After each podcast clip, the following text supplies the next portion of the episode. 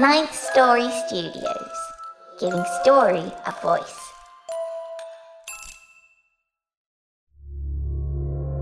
This podcast is part of the Dark Myths Collective. Visit dark myths dot org to discover more shows like this one. The darkness awaits.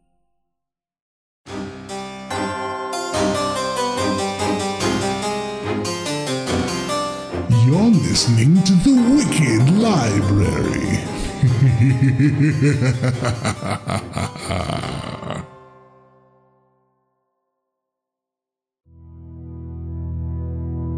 Ah, so you've come in search of a story, have you?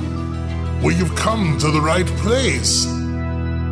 My private collection of dark tomes are hungry for your fear, filled with stories that are sure to terrify, disturb, and delight. Be warned, though, these tales are not for sensitive listeners. You're going to hear things that will upset and quite possibly offend. Ah, here's a good one. Follow me now and we'll enjoy this tale together. It's story time at the Wicked Library.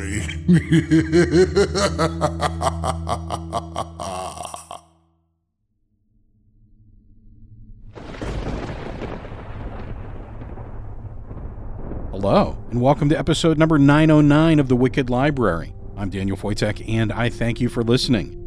As you probably know, the Wicked Library relies on the support of our patrons and our website members to keep making the show. If you want to be a part of helping us keep making it, sign up today at patreon.com forward slash Wicked Library or at the wicked library dot com. We truly appreciate your help in making the show sustainable. And our supporters get Wicked Fun rewards like access to our archives, ad-free shows, and discounted tickets for live events. So, Wicked Big News is finally able to be revealed. Thanks to our friends at Explore Gwinnett, the Wicked Library will be appearing live in the Atlanta area at the beautiful Aurora Theater this October fourteenth as part of the Arttober event. We'll be appearing for Spirits and Spirits featuring the Wicked Library, and we'll have stories written just for this event and presented radio play style with custom music and effects and live painting at the show inspired by the stories themselves by our good friend Jeanette Andromeda. To find out more, you can follow at Gwinnett Events on Twitter and Aurora Theater on Twitter. And for tickets, head to thewickedlibrary.com forward slash live, which will take you right to the event page. More details will be shared in the coming week, so stay tuned. Today's episode features a story by one of our favorite returning authors, the incomparable K B. Goddard. Telling our story is the very talented Graham Rowett. Today's score was provided by resident composer and executive producer Nico Vettese of We Talk of Dreams. Nico composes music for a growing number of podcasts of all types.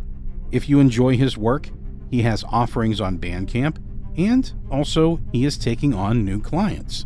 Find out more at we talk of dreams dot com. And aside from music, he also does editing work. So if you hate editing your own podcast, Nico can help. And please, as I always ask, if you enjoy the stories you hear on the show, find the work of the authors and buy their work. It keeps them making more.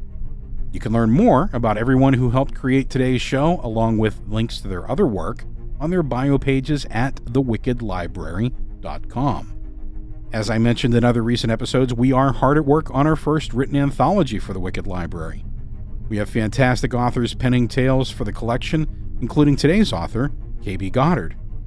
Now, without further ado, let's get wicked with Reflections on a Malady, written by K B. Goddard and told by Graham Rowett.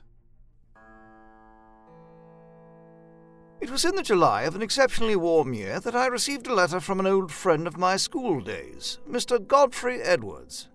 Edwards and I had been, as boys, the very best of friends. Since then, however, I'd seen him with lessening frequency. In consequence, when I received his letter, it was a full three years since I'd last seen him. The intervening time had seen him marry and settle out of town. Circumstances had prevented my attending the wedding, so I'd not as yet had the opportunity of meeting his bride. So, when I received his letter inviting me to stay with him for a few days, I very readily assented. Having nothing very pressing on hand, I wrote that I could be with him as soon as he wished.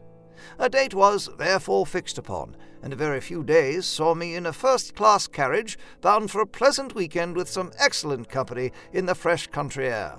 Nothing could have been pleasanter to my mind at the time. The afternoon of my arrival was hot and humid, and the air was heavy. As I stepped down from the train and made my way through the various gatherings of passengers, I chanced to see my friend waiting for me upon the platform. "Hunter!" cried he amiably, stepping forward to greet me. "My dear fellow, I cannot tell you how delighted I am to see you again." "And I you, Edwards. It has been too long." As we shook hands, I took the opportunity of observing my friend. I was surprised to see that despite his outward cheerfulness, something was evidently amiss. As long as I had known him, he had always been meticulous as to his personal appearance. He was always neat and clean-shaven. Now, however, his clothing was fastened awry, his chin was unshaven, and he had a generally unkempt appearance. His face, too, was pale and drawn, and his eyes dark and sunken. This was not the face of the lithe and active man I had known. I was about to question him upon the point when he took up my bags and began to lead me away from the station. He had a dog-cart waiting, and we settled ourselves for the short drive to the house. So, in the uncomfortable afternoon heat, we began our journey over pleasant country roads. I was struck at once by the vibrancy of colour before me, which is so sadly absent in town. The fields and hedgerows were alive with all the bustle of nature. It seemed as though every flower in the place had sprung up to greet my arrival. I could not imagine a more charming sight. Edwards did not speak for some minutes. He seemed completely unmoved by the surroundings and the occasional remark that I let fall upon the subject. Not wishing to press him, I waited patiently and contented myself with admiring the beauty of our surroundings.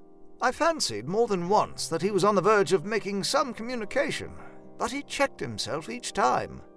"You think me much changed," said he suddenly, and I was taken aback by this sudden interjection. "You do not seem to be quite yourself," said I cautiously. "Ever the diplomat, Hunter," he laughed. "A less tactful man would suppose that married life does not agree with me," said he with a half-smile. "But I assure you nothing could be further from the truth." I said nothing. I waited instead until he should continue. "You have not yet had the pleasure of meeting my wife," said he, "but I feel certain that when you do, you will agree that a kinder or more generous-spirited woman would be hard to come by." "I am sure I shall," said I good-humouredly. "You have always had the best taste, Edwards, and what is more, the very best of luck." I laughed. "Ah," cried he, "you may say so. Until recently I would have readily agreed with you." "And now?" I asked. "Oh, I consider myself very fortunate. Nevertheless, we have had our troubles, but I believe we are back in the sunshine now." "I'm sorry to hear you've been troubled." "It has been a trying time, to be sure. Elizabeth was taken ill with a fever during the winter. More than once her life was despaired of. Even now she is not quite so hearty as before, but she is in all other respects quite recovered." "My dear fellow, why did you not tell me? If that is the case, are you sure my visit will not be an imposition? I can very easily return to the station and catch the next train back to town if it is too soon," said I. My friend seemed genuinely surprised by my suggestion, for he hastened to reassure me that my presence was the very thing that he particularly desired at that moment. "No, no, you mustn't go. I won't hear of it. We would not have dreamt of inviting you if it were inconvenient in any way. That would make us fine hosts, would it not?" asked he, smiling. "Besides, Elizabeth is looking forward to meeting you, and I am certain we will both be better for your company. We've been alone too long, and we are ready for a little society." "Then I shall be the very spirit of polite society," said I with a smile. By then we were nearing the brow of a small hill, on a path which swept down towards the house. In the brief moment in which we were perched atop that hill, looking down on the house below, a feeling without name passed through me. I did not understand it then, though I have thought on it often since. Had I known then what awaited me, I may well have jumped from the cart and returned to town. As it was, even in my ignorance, it was with a sense of foreboding that I made that descent. As we pulled up in front of the house, I saw the figure of a woman, whom I took to be Missus Edwards, framed in the doorway. Smiling, she came forward to greet us. She was a beautiful woman, tall, with golden hair and deep brown eyes. The dark circles beneath her eyes were the only hint as to her recent illness. Yet, despite her obvious charms, something about her appearance made me uneasy. "Hunter, I'd like you to meet my wife, Elizabeth." "I'm delighted to meet you at last, Missus Edwards," said I, shaking her proffered hand.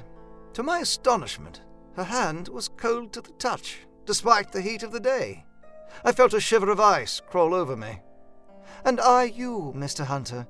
Godfrey's told me so much about you. I'm so pleased you were able to accept our invitation," said she, in a voice which was soft and possessed of a curious, faraway quality. "I hope you're not too fatigued from your journey. It is rather a warm day for travelling, I'm afraid." "Indeed, but the beauty of this part of the world has more than compensated me for any slight discomfort, I assure you." "Do come through," said she, gesturing towards the door. "I hope, once you're settled in your room, you'll join us for tea." "I thank you, yes. A little refreshment would be most welcome." I was duly dispatched to my room and left to prepare for tea. Once my preparations were finished, I took the opportunity to acquaint myself with the view from my quarters. My room looked out over the front of the house, and once again I was struck by the beauty of the landscape. I looked on in admiration. Edwards truly was a lucky man. After tea, Missus Edwards excused herself and retired to her room to rest for a while, so that I was left alone with Edwards. We decided that, as the afternoon heat had subsided a little, we would take a short stroll. We wandered through a little gate which led via a gently sloping avenue of trees to a small wood. We whiled away a pleasant hour, stopping briefly at the far end of the wood to admire the view. From there I could see out across the surrounding countryside, the graceful curve of the hills and the myriad shades of green, glowing with the pink and golden haze in the late afternoon sun. A few white clouds drifted lazily by. It was a scene which brought a sense of serenity to my mind, a sense which I carried with me still as we approached the house once more. However, my peace was unexpectedly shattered as we came towards the door, which flew open as we approached. A young maid came hurtling through it at top speed, screaming. So intent was she on fleeing the house that she very nearly collided with us. She stared at us, seemingly unsure now of whether she had not more to fear outside the house than in. She was undoubtedly in a state of terror and was shaking violently. "Why, my girl," said I, "whatever is the matter?" "Begging your pardon, sir, but I was so frightened," she stammered. "Oh, sir," said she, turning to my friend, "I saw her again just now." "Her?" I looked to Edwards for explanation. He looked suddenly grave. "The ghost, sir." She jumped in. "Ghost? My word, Edwards, you don't mean to say you have a ghost on the property and you never told me?" I asked in some surprise. He scowled. "It is a foolish notion that the servants have got into their heads, nothing more." "Tell me, my girl, what does this ghost of yours look like?" I asked. "Well, sir," said she, trying hard to keep the tremor from her voice, "I've only seen her from behind, and glad I am of it. The thought of her eyes on me—" She shuddered again. "It fair turns me cold. But she's a woman, all right. I'm sure enough of that. It's all in white, but she sometimes seems to have a sort of glow about her, an odd kind of light, if you take my meaning, sir." "I see. And you say you saw her just now?" "Yes, sir, just outside the library. I caught sight of her, and for a moment I couldn't move, no more than if my boots had been nailed to the floor, sir. But then she started to turn toward me, and I took such a fright for fear of her looking at me that I lost my wits and made for the door." "Well, I propose to go in now and see if our mysterious visitor's still there."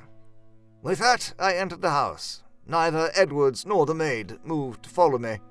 I made a brief examination of the ground floor rooms, looking for signs of the ghostly woman.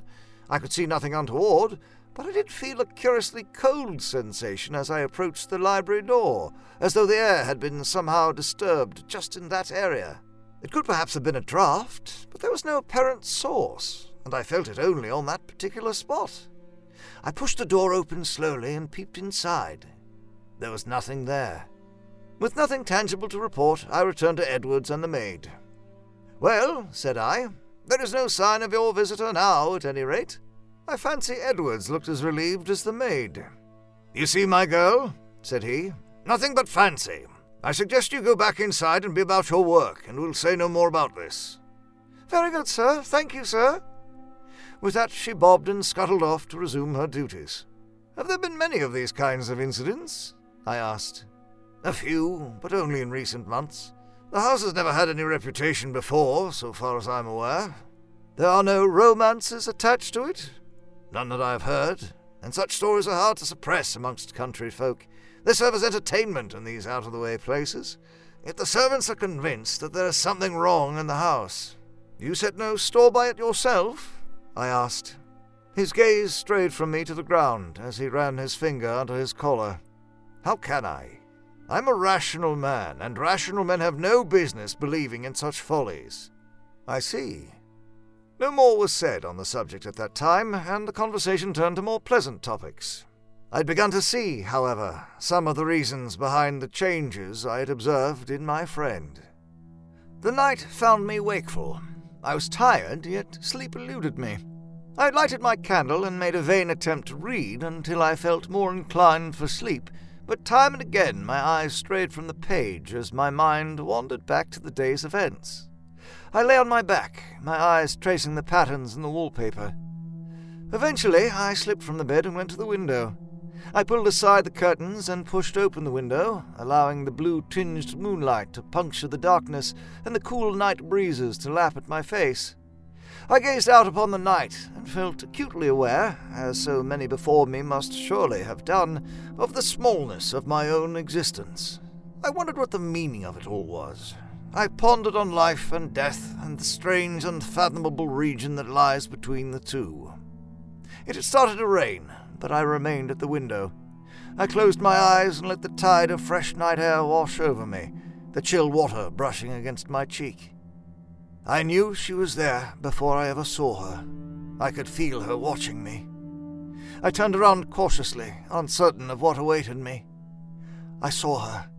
I saw with my own eyes that which was not possible. This was no living woman, no mortal body, yet I knew her. I, I knew her, for the woman before me was Edward's wife. Such a feeling as was upon me in that moment cannot be imagined.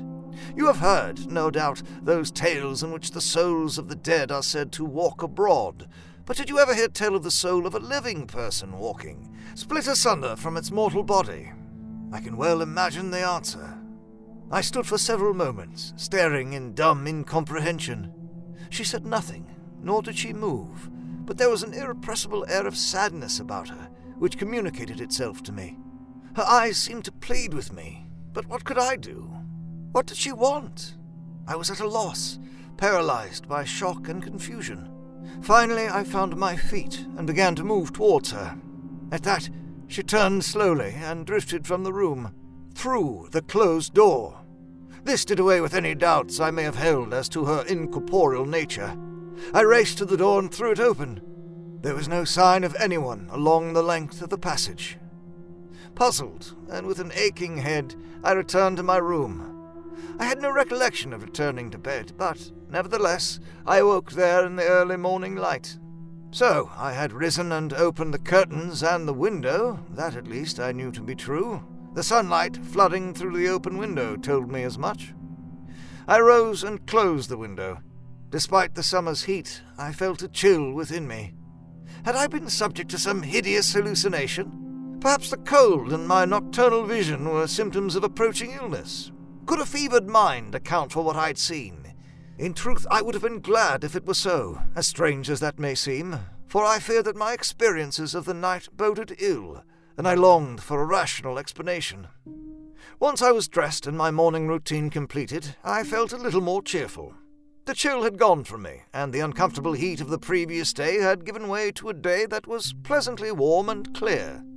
The slight coldness I had felt was probably the result of sleeping with the window open, which was contrary to my usual practice. What then of the vision of Missus Edwards? Could it really have been a dream? I felt by no means certain. It had felt real enough and horrible enough. so it was with some trepidation that I went down to breakfast that morning. I did not know what I expected, but I need not have feared. Both Edwards and his wife were in fine spirits, and we enjoyed a pleasant breakfast together. I could not refrain, however, once or twice, from casting a curious glance at Missus Edwards. Perhaps I hoped, or even feared, to see some acknowledgment of her late-night excursion, but there was none. Dream or not, I felt a vague but persistent sense of foreboding. Edwards and I spent a leisurely morning strolling over the countryside. We reminisced about our school days, and later spent much time in examining the most recently acquired additions to his library. In short, we spent as carefree and as pleasant a day as two gentlemen at leisure may reasonably hope to do. In consequence of such a day, by the time we joined Missus Edwards for tea on the lawn, my spirits were fully restored, and I was as happy as any man has a right to be. Sipping lemonade in the shade of the trees and breathing in the heady scent of the roses, all my earlier gloom was abandoned. In the evening we were joined by some of Edwards' neighbours, Doctor and Missus Phelps and their niece, who resided with them, Miss Jennings. When we were all assembled in the drawing-room after dinner, I fell into easy conversation with Missus Phelps and her niece. The former was a good-natured, jolly little woman, and was clearly much attached to her niece. Miss Jennings, for her part, was a striking and fragile-looking young lady, her delicate porcelain complexion looking all the paler for the darkness of her hair.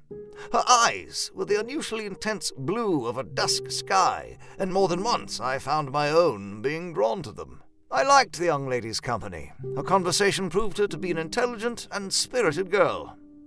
At some stage in the proceedings, the general conversation turned towards the subject of dreams. Given my experience of the previous night, you can be sure I became at once alert. It was a state which did not escape the young lady's attention, for I fancied that she looked at me curiously for a moment. Once or twice her eyes seemed to stray towards Missus Edwards, though her gaze did not appear to settle directly on her, but rather on some point beyond her shoulder. I turned instinctively to follow her gaze, and for a moment I thought I saw some movement from that region, but it was a moment's impression only. I turned back and was suddenly aware that the girl's eyes were now fixed on me. She looked puzzled. As I turned to her, however, she looked away quickly, colouring slightly. There was no sign that the others had noticed any of what had passed. Missus Edwards was addressing the doctor. "Do you know, Doctor, I had the strangest dream just last night, which I am quite at a loss to divine the meaning of. It was night time, and I was wandering about the house, holding a candle. I felt strangely cold. I was conscious of how silent and still the house was, and I felt terribly alone. I came into this room and walked up to the fireplace. Holding up the candle before me, I peered into the looking-glass. As I looked, I saw that I had two reflections.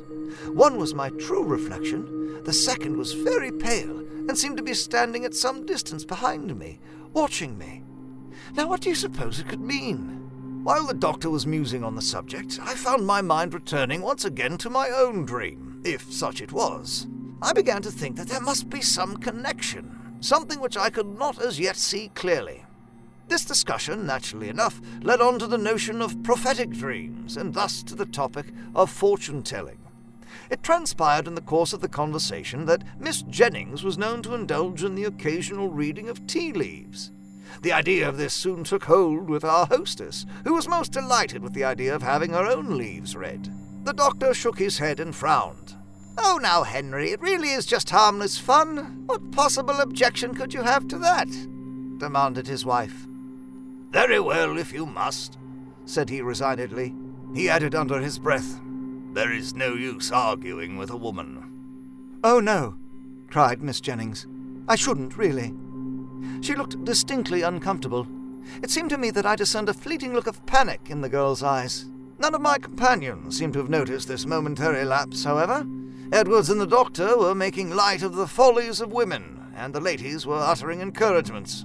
"Nonsense! You know you have such a delightful talent for it. Now don't you let Henry put you off. Men can be such bores when it comes to these matters," declared Missus Phelps cheerfully. "Oh yes, please do, Louisa," coaxed Missus Edwards.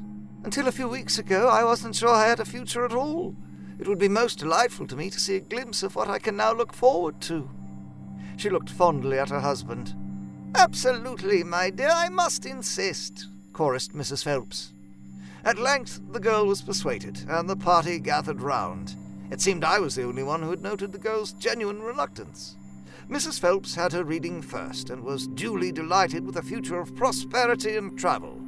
My gentlemen companions declined to indulge in a reading. I, however, allowed myself to be persuaded. In truth, I welcomed any chance to closer study Miss Jennings. The girl intrigued me immensely. She looked into my cup and smiled. I see a bouquet, Mister Hunter. It is a lucky symbol, meaning a happy marriage. My own? I asked encouragingly. For you see, I am but a humble bachelor. That need not be a permanent state of affairs, you know, old chap, laughed Edwards raucously. He looked at me knowingly. When my reading was finished, it was the turn of Missus Edwards. The room darkened slightly as a cloud drifted across the sun.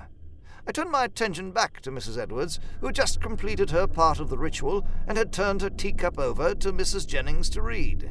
Looking at her then, I felt again that odd sense of revulsion pass through me. I could not understand why, but a vague, nagging sensation had insinuated itself into the back of my mind. Yet try as I might, I could not define it. I felt a growing unease in the presence of my hostess. Miss Jennings turned her eyes to the teacup. A curious expression passed over the girl's face. She trembled, her eyes flickering slightly. There was a sudden crash as the teacup fell from her hand. She leapt to her feet. "I am so very sorry, Lizzie," she cried. "How dreadfully clumsy of me." I looked at her with concern. She seemed suddenly drawn and anxious. "I am so sorry," she repeated. She staggered slightly. Her already pallid features were now ashen, creating a stark and shocking contrast to the coal blackness of her hair. Missus Edwards sprang up and laid a steadying hand on her friend's arm.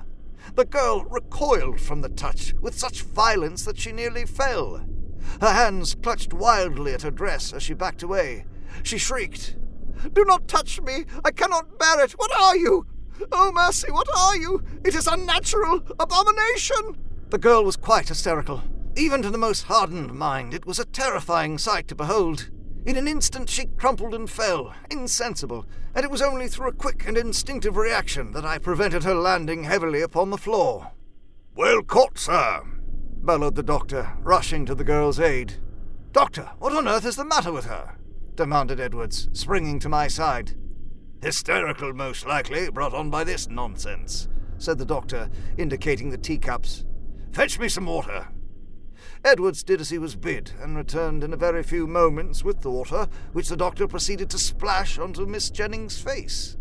Suddenly the girl's wild eyes opened, and she gasped, but remained speechless, breathing heavily. Her eyes were wide and unblinking, cold and glazed. I wondered then if those eyes were even seeing. There seemed to be an absence of presence behind them. They were fixed on the looking-glass over the mantel. For a moment my own eyes fell on it. I saw Missus Edwards' reflections. Yes, not one, but two reflections, just as she herself had described them. I recognized in that second image my visitor of the night before. I knew then that this was what the lady had seen in her own dream.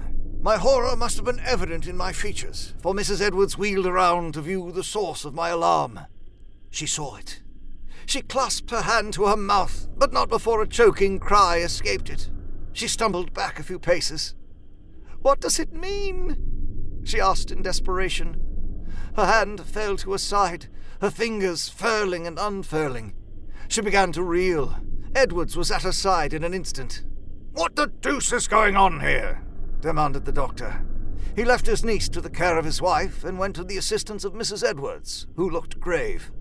"She's burning with fever. Quick now, we must get her to bed immediately." Suddenly, a dreadful rasping sound was emitted from Missus Edwards as she crumpled in her husband's arms. The doctor examined her carefully and stood slowly to meet our inquiring eyes. "I'm dreadfully sorry, my boy," said he to Edwards. "She is dead." A violent sob broke out from Miss Jennings. Missus Edwards was duly removed to an upstairs room. The clocks stopped, and the mirrors covered. Edwards remained alone with his late wife, while the rest of the sombre party reassembled in the drawing room. We discussed the matter of where I should spend the night, In the circumstances, I thought it best that I should not remain in the house. The doctor was in the process of recommending a local inn to me when a sudden hoarse cry came from upstairs. It was Edwards. The doctor and I started at once.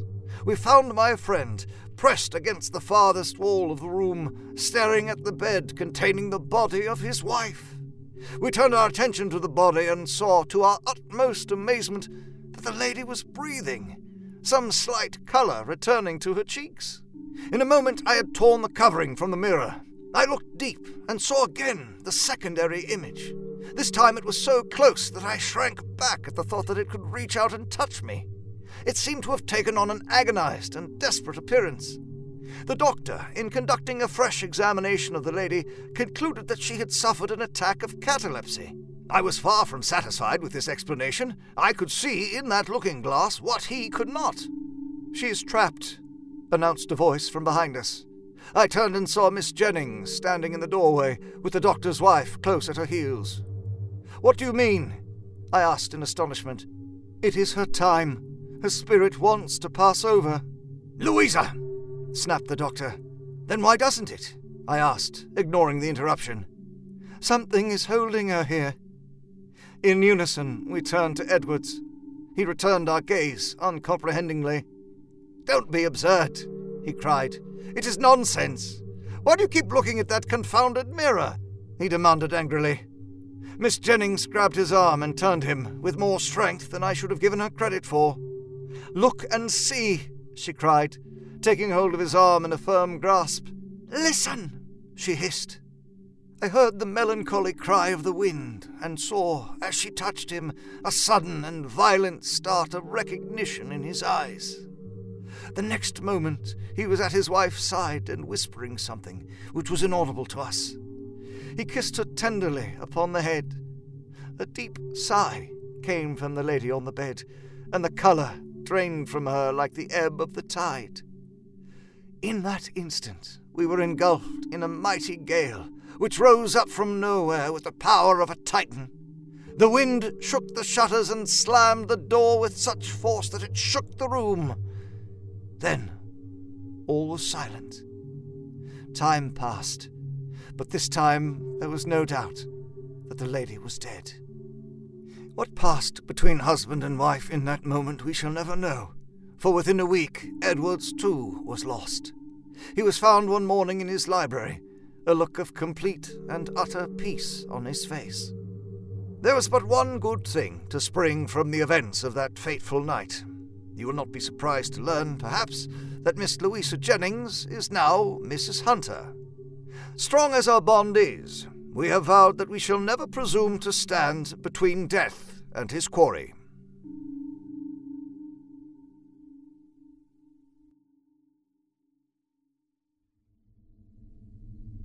Thank you for listening to today's episode of The Wicked Library. The Wicked Library is a Ninth Story Studios production. ninth story dot com. If you enjoy the show, please consider supporting us on Patreon at patreon.com forward slash Wicked Library. You can be a part of helping us keep the shows coming for as little as two dollars a month. Complete credits and full show notes, including links and information from today's episode, can be found on the wicked library dot com. You can also find links to our Twitter, Facebook, and iTunes page. Until next time, go ahead, leave the lights on. It makes it easier to see your ghostly reflection in the mirror.